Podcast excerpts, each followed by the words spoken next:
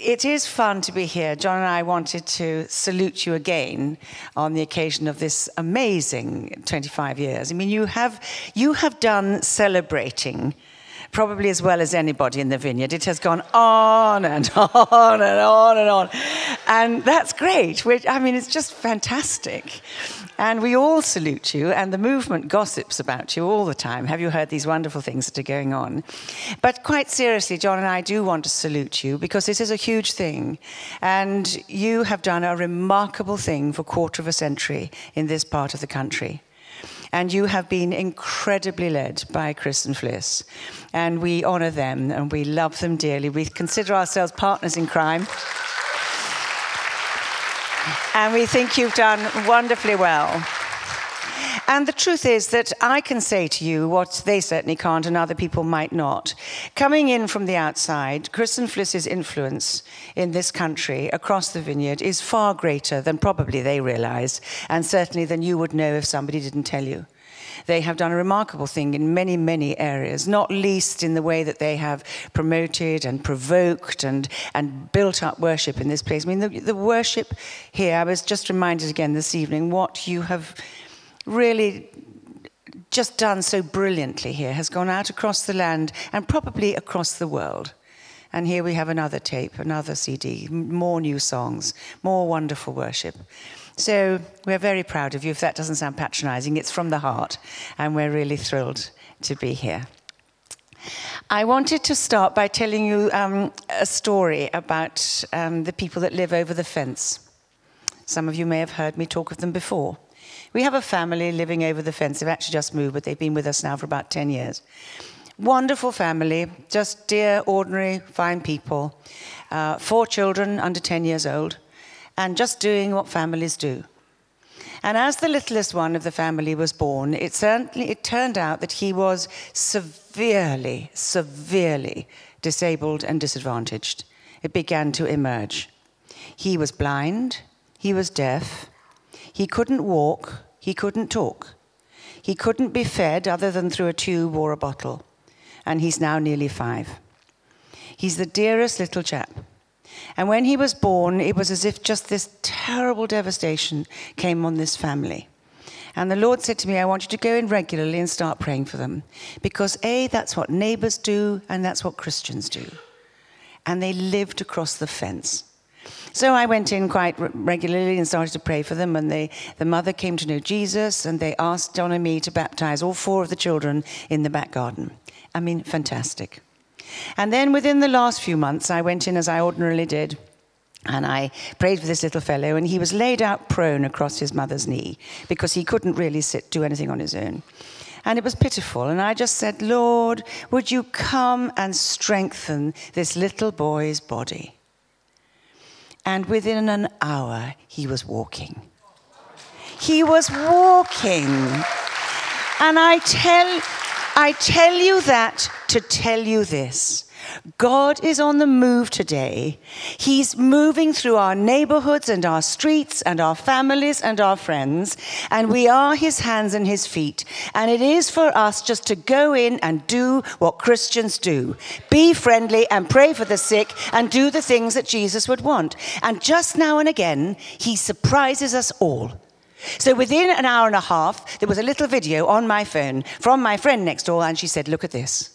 And there he was, walking along the school railings. Now they can't stop him. They cannot hold him back, and he's even started to eat on his own. So, I mean, it is a sweet story. And I tell you it at the beginning of what I want to talk about, because I want to talk about the Holy Spirit. Why would you not? And I want to talk about the Holy Spirit as God's empowering presence. It was He that empowered me. I tell you this story from a pure heart because it's only to tell you how amazing He is. And there's nothing He won't do with an ordinary, slightly undersized woman full of the Holy Spirit that loves Jesus and wants to make a difference. That's all we're talking about here, ladies and gentlemen. So, God's empowering presence. The last recorded words of Jesus on the earth before he ascended and went back to his Father were these You will receive power when the Holy Spirit comes upon you, and you will be my witnesses in Jerusalem and in all Judea and Samaria and to the ends of the earth. The church of God needs the power of God in order to pursue the cause of God on the earth of God today.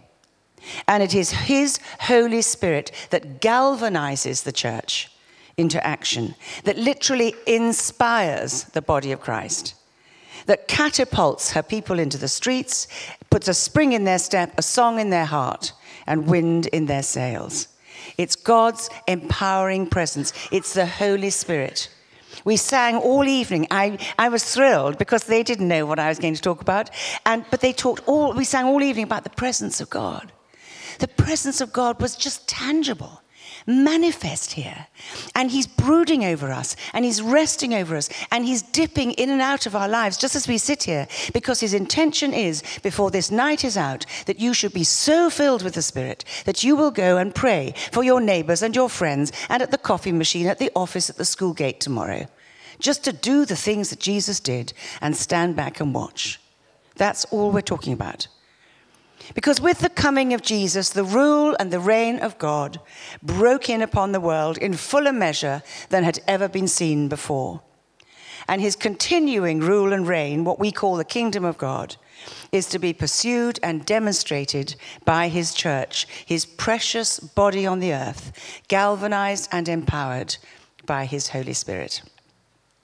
So, those last words of Jesus to his friends on the Mount of Olives, to his gathered followers, were that they would receive power when the Holy Spirit came upon them. And of course, the events of Pentecost, it all began and it kicked off then and it went on through the book of Acts, and we are its descendants.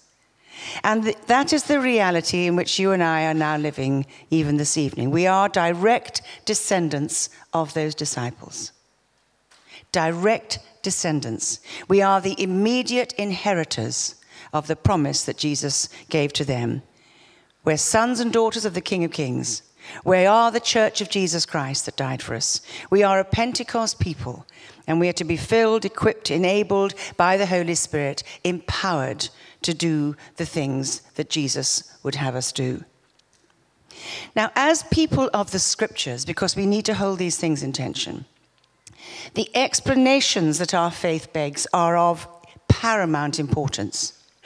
So, whenever I want to talk about the Holy Spirit, I also want to talk about the scriptures because we can't have one without the other, or the church will get lopsided and we'll get all askew.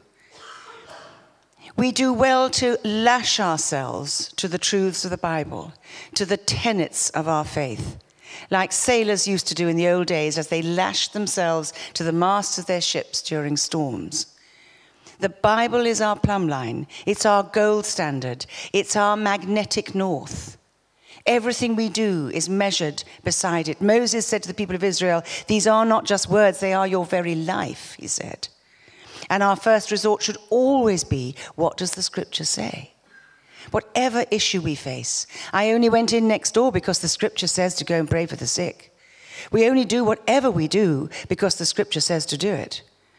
And so we need explanation from the scriptures as well as we need the, experience of the Holy Spirit. And you will have heard this before, and I was brought up on it. But the, um, how does it go? The word without the Spirit, and we dry up.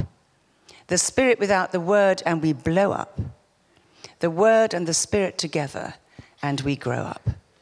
And that will be my prayer for this church as you enter into the next quarter century of ministry together that you would be people of the scriptures and inspired and empowered by the Spirit of God. I love the Holy Spirit. I love who He is. I love what He does. I love anything that I see when He's at work. But I have to tell you, and I often do, it was not ever so. Because that wasn't the background that I came from. I grew up in a God fearing, church going Presbyterian home. I had never any reason to believe that God wasn't my father. I always believed in the Creator, and I never had an issue with it. However, it must be said that the person of Jesus and the person of the Holy Spirit were not realities in my life until my mid 20s when I went to university and shared a room with a Christian girl. I spent the whole of my university life. I went to St Andrews, the best university you could possibly go to.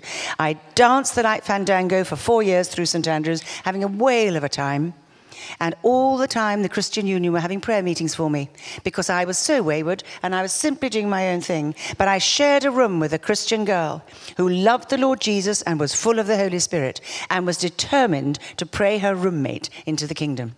And so she said to the Lord, Every day of my life, until this very difficult girl I'm sharing a room with comes to know you, I will pray for her. And she prayed for me every single day for five years. The more she prayed, the harder I ran. The more she got her friends in to have little meetings, the more I ran in the opposite direction. But after five years of her daily praying, I came to faith. And I always tell her story because through that I came to know the Lord Jesus, and through that I came into, into touch with the person of His Holy Spirit. And as an aside, which is a little free piece of advice, if you do nothing else in the course of the next year, then seek out one person to pray for every day. Just see how kingdom history can be changed. Where would I be? Where would we be?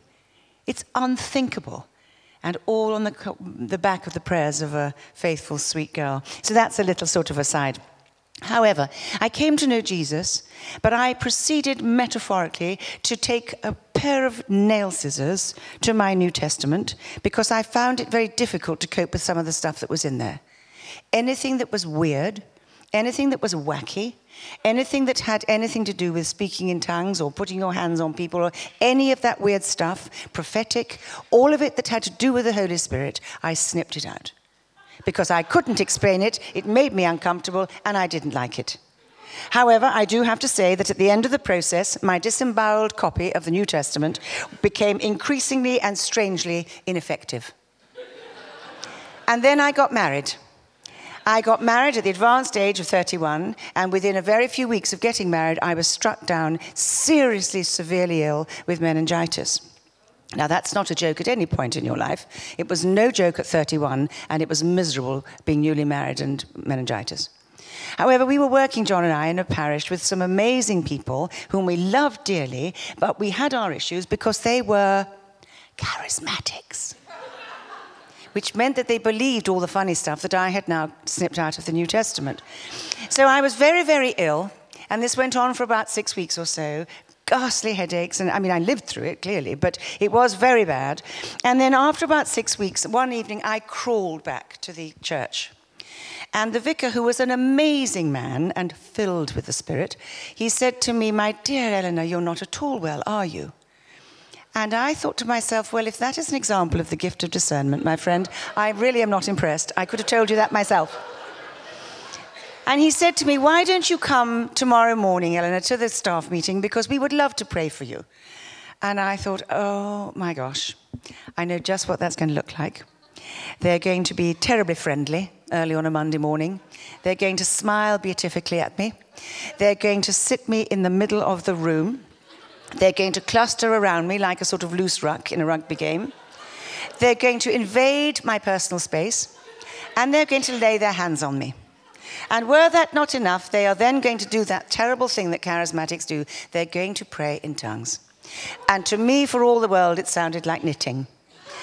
So the next morning, John very wisely said to me, we, we know them well, we trust them, they're dear people, we have nothing to lose, we're in a bad way, and you're not well, let's go. So we went to the staff meeting, and it transpired that I was more of a prophetic figure than I had ever realized. All of the things that I had anticipated came to pass exactly. Sat me down, huddled around me, laid their hands on me, prayed in tongues, and I was instantaneously healed of severe meningitis on the spot. Which was, of course, absolutely fabulous from the point of view of my health and the future of my marriage. It was also acutely embarrassing because I had been so rude so dismissive of, so ungracious towards the amazing person of the Holy Spirit. And God had just shown me such kindness. I mean, it was inordinately kind of him to do that for me, of all people. And so, on the back of it, of course, I thought, well, once I'd repented on my face for a little while, I then thought, if we're onto something and if this is true, if it is that we have at our fingertips, literally, uh, the capacity to pray for people and to see their lives changed, to see them healed, to see them restored, to see them built up in their faith, to see them come to Jesus because of the Holy Spirit. This is something I wish to espouse for every day of my life from here on. And that's what I told the Lord. And so I love the Holy Spirit and I love to talk about him. And I want to tell you just one or two of the things that single him out and what make him so amazing. Because you see, the Holy Spirit comes upon us. All through the scriptures we read, the Holy Spirit came upon them. Even in the days of the judges, the Spirit of the Lord came upon Gideon. Gideon, of all people, was a total wimp. I mean, he was pathetic. And the Spirit of God came upon him, and he was empowered. The Spirit of the Lord came upon Samson in power. In the New Testament, the Holy Spirit came upon them, it says in Acts, as Paul laid his hands on the believers in Corinth. The Spirit of God comes upon people, and he makes a difference. Many of you would have experienced just in the last half an hour, the Spirit of God came upon you. And Chris facilitated it. He gave us the time, He gave us the space, He allowed us to experience and enjoy the coming upon us of the Holy Spirit. It's a wonderful, wonderful thing. Sometimes people report feeling the presence of God, often they don't. Sometimes you can stand in a room in complete silence and the, the, the air is thick with the presence of God as it was just now. It's a wonderful thing. Sometimes people say that they feel Jesus. Sometimes when people come to faith in him, they feel him. I prayed for a girl at the front of our church a year or two ago now. She'd been coming quite regularly, but she hadn't yet come to know Jesus for herself. She was quite honestly there because she was chasing the boy who drove a van and was part of the church. And so she came religiously every week in hot pursuit of the van driver. So and very often she would come forward for prayer because she loved how it felt. And then one morning she came forward, and I thought, with true pastoral sensitivity, I've had enough of this. Honestly, Sunshine, it's time to get your act together. So I said so in as many words, and I said to her, It's time to come to know Jesus. Come on. Why would you not? Give yourself a chance. You know, it, was a, it wasn't a very model piece of evangelism, I have to say. However, the Lord, in his kindness, I led her to Jesus, and she did indeed profess faith. And the first thing she said to me, after months of prevarication, she said, I feel six feet tall. She had a manifest experience and feeling of the Holy Spirit as he came upon her. And then she got married to the van driver. so all was well. All was well. Sometimes people feel the Spirit of God coming upon them. I recently received a letter from someone who confessed to being in a very dark and hurtful place, as she said. Her circumstances were unspeakably awful, and she had a wretched life. But we prayed together, and as we did, she reported this. She said there was a huge surge of power from my feet upwards, mainly working inside my heart. I was taken aback as I've seen this happen to others, but never to me. And all the hurt and pain that I had been carrying around for 40 years went in a moment as the Spirit of God came upon her. From that day on, she said, I've just felt an incredible peace and calm. The Spirit of God comes upon us. The Spirit of God sets people free. You know that. You've seen it on many occasions. People are constantly being liberated by the Holy Spirit. 2 Corinthians chapter 3 and verse 17, where the Spirit of the Lord is, there is freedom. There is liberty. The Spirit of God sets people free. People are being constantly liberated from their sins, liberated from their addictions, liberated from their sicknesses. The Spirit of God is in the business of setting us free. Again, I met a young woman a long, long way away from here, and um, it was about the beginning of this year. And she was a sweetie, and she was on the team. I mean, she was doing the PA, she was doing everything. But she came up very quietly at the end and she asked me to pray for her because she said, I am so angry with God. which, as an aside, I would suggest is not a happy place to be. And she said it was not an unfamiliar story. She was angry about a relationship that didn't work out the way she'd expected. And she said this I've been haunted for nearly a year, maybe more. It wouldn't go away. I couldn't stop thinking about it. I was serving in the church, I was on every rota, I was doing every job. But still, it completely overshadowed everything else in my life. I knew God had been doing wonderful things for me and I had much to be thankful for, but the bitterness in my heart was a weed that was strangling me. And so we prayed together. And she asked for forgiveness for her sin. Her sin in thinking that God owed her something. Her sin in blaming him for a circumstance. And she confessed her sin, and in an instant, she was set free. In an instant. And she reported afterwards a complete change. She said, I could not recognize the person that I was. I was changed in an instant. That's what the Spirit of God does. He comes upon us, He sets us free. And then, of course, He also changes us. Samuel said to Saul, The Spirit of God will come upon you, Saul, in power, and you will be changed into a different person. The Spirit of God is amazing, the things that He does and the changes that He brings. There was a wonderful Roman Catholic cardinal, Cardinal Suenens, who was Archbishop in Belgium during the 60s and 70s. And he said this He said, God writes extraordinary novels for those of us who are ready to play his game and are willing to open their lives to the unexpected actions of the Holy Spirit. So are you prepared to open your life to the unexpected, ever exciting actions of the Holy Spirit? And to see the changes that He brings in you and in the circumstances around you. I have so many stories I could tell you, but they're just, I, and I tell you these stories to encourage you in your faith. Somebody said miracles oxygenate our faith, and the telling of stories oxygenates our faith. It gives us the faith to go and try these things for ourselves. So, again, my neighbor, we had breakfast recently, and as we sat down to breakfast, she started to cry, which is, I thought, unusual to start breakfast. Anyhow, she was weeping away, and she said, I've discovered that I have a lump. And she had a lump in the middle of her abdomen, large and free moving. Now, this is a woman with four children under 10. Everything in me rose up in indignation. I thought, this is not right. This is not supposed to be like this. The Holy Spirit came upon me and made me mad, to tell you the truth. I was really angry what the enemy was going to try and do in this little family. So I said to her, well, we need to have our breakfast and then we need to pray. So we started to pray, and I prayed for. We went home, and I prayed for her, and my faith would only rise to shriveling. So I, you know, rather than begone, I started on, Lord, would you shrivel this lump? Would you come by your Holy Spirit? Would you start to work in her abdomen and would you shrivel this lump? She then went off and she went on away for a few days with the family and she came back and by that time emergency surgery had been arranged. On Wednesday they would tell the children.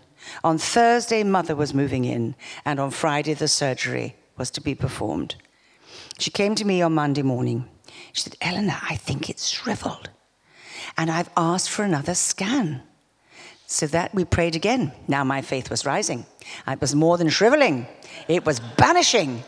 So I was banishing this lump, that it would come to nothing and it would disappear completely. So she went that afternoon for a scan, and the whole thing was gone. Completely, completely gone. In fact, in fact, this is my visual aid for the evening. I've just remembered that I have it.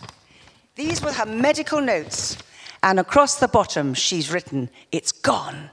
So, all the things that the surgeon said, all the things that had been said over her, all the fate that had been spoken to her was gone in an instant because of the power of the Holy Spirit to change a situation.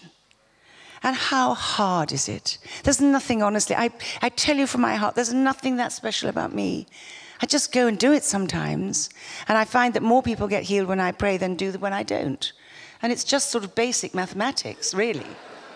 I mean, call, call me simple, but it seems pretty obvious to me. I have two wonderful daughters in law, both equally wonderful. One of them had a friend who was expecting a baby, and the baby had been, was eight, eight months, this baby was within her. She was with child. And she was the unhappiest, most wretched girl because she had been told that there was no way that this child was going to live. Its little lungs were shriveled like hazelnuts. They weren't going to grow, they were never going to be viable. Every time she had, she'd waited for eight years for this child. And now this baby was on the way and it was condemned to death. And all the medics said, We're not going to revive or resuscitate. You need to understand. She was offered terminations every time she went, every time she refused. But there was no joy. There was no planning, there was no shopping, there was no painting of a nursery, there was no buying of anything. She was living under a death sentence, and she was so sad.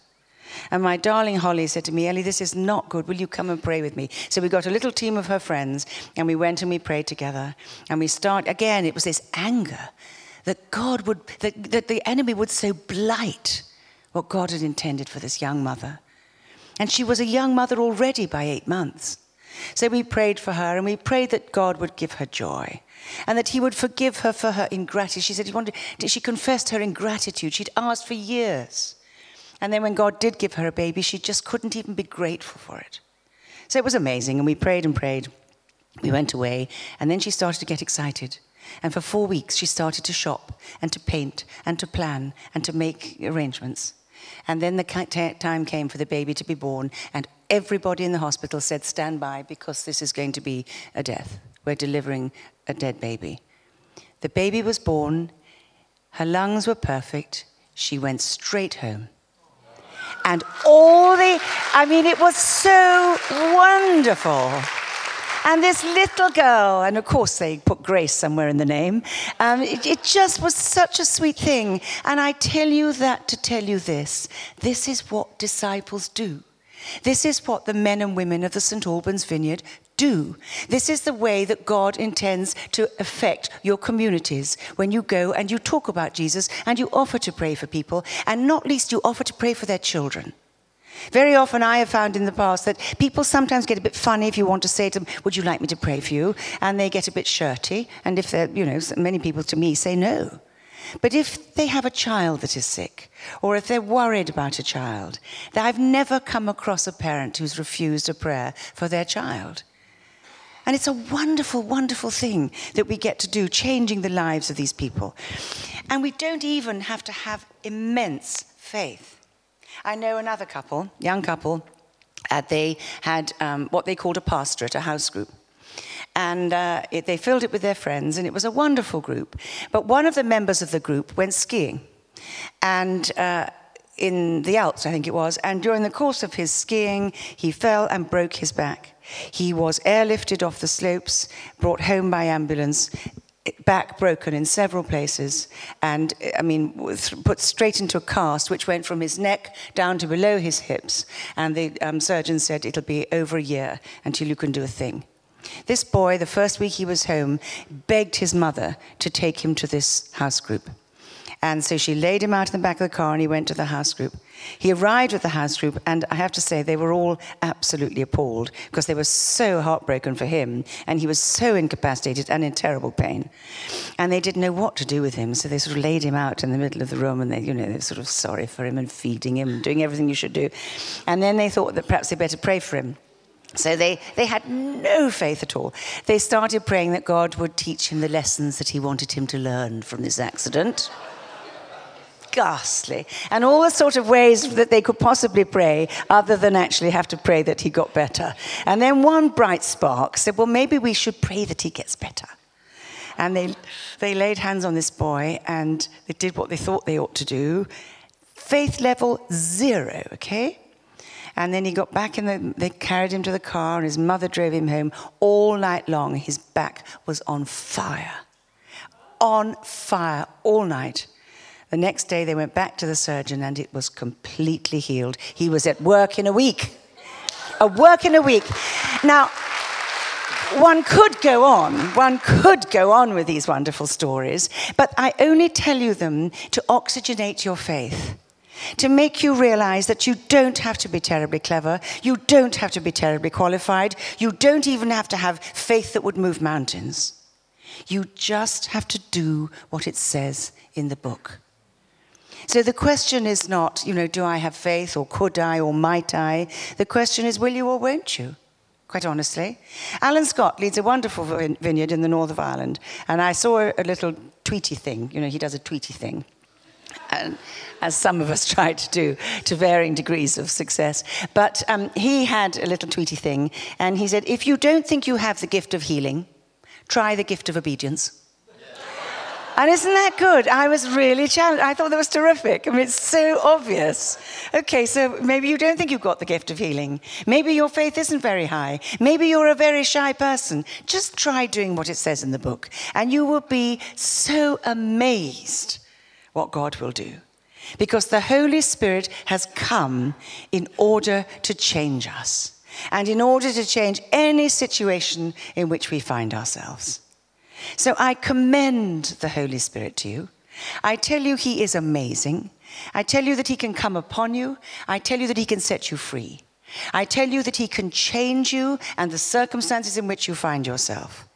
And the last thing I want to tell you about Him is that He can fill you. The Holy Spirit fills us. Paul said to the Ephesians, Be filled with the Spirit. And his instruction to them is exactly the same as the Lord's instruction to us this very night that we be filled with his Holy Spirit. There was a wonderful American evangelist you will have heard of called D.L. Moody, and he once said, a woman came up to him, a rather grumpy, stroppy woman, and she came up to him and said, Mr. Moody, are you filled with the Holy Spirit?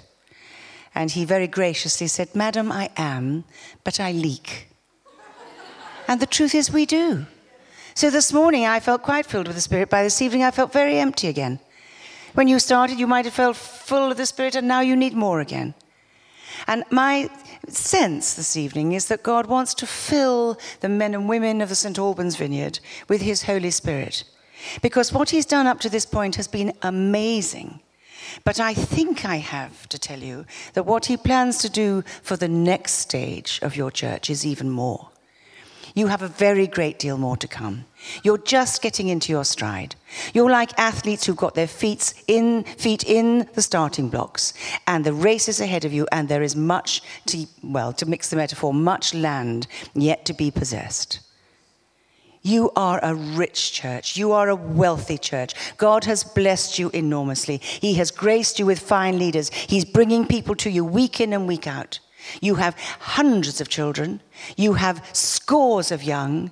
You have hundreds of people who, filled with the Holy Spirit, can influence this area of the country more than you can begin to imagine. And I would love to pray for you this evening. It's a very simple prayer that you would be filled with the Holy Spirit. So why don't you pray? Uh, stand, we will pray, and then we will see what God will do with us.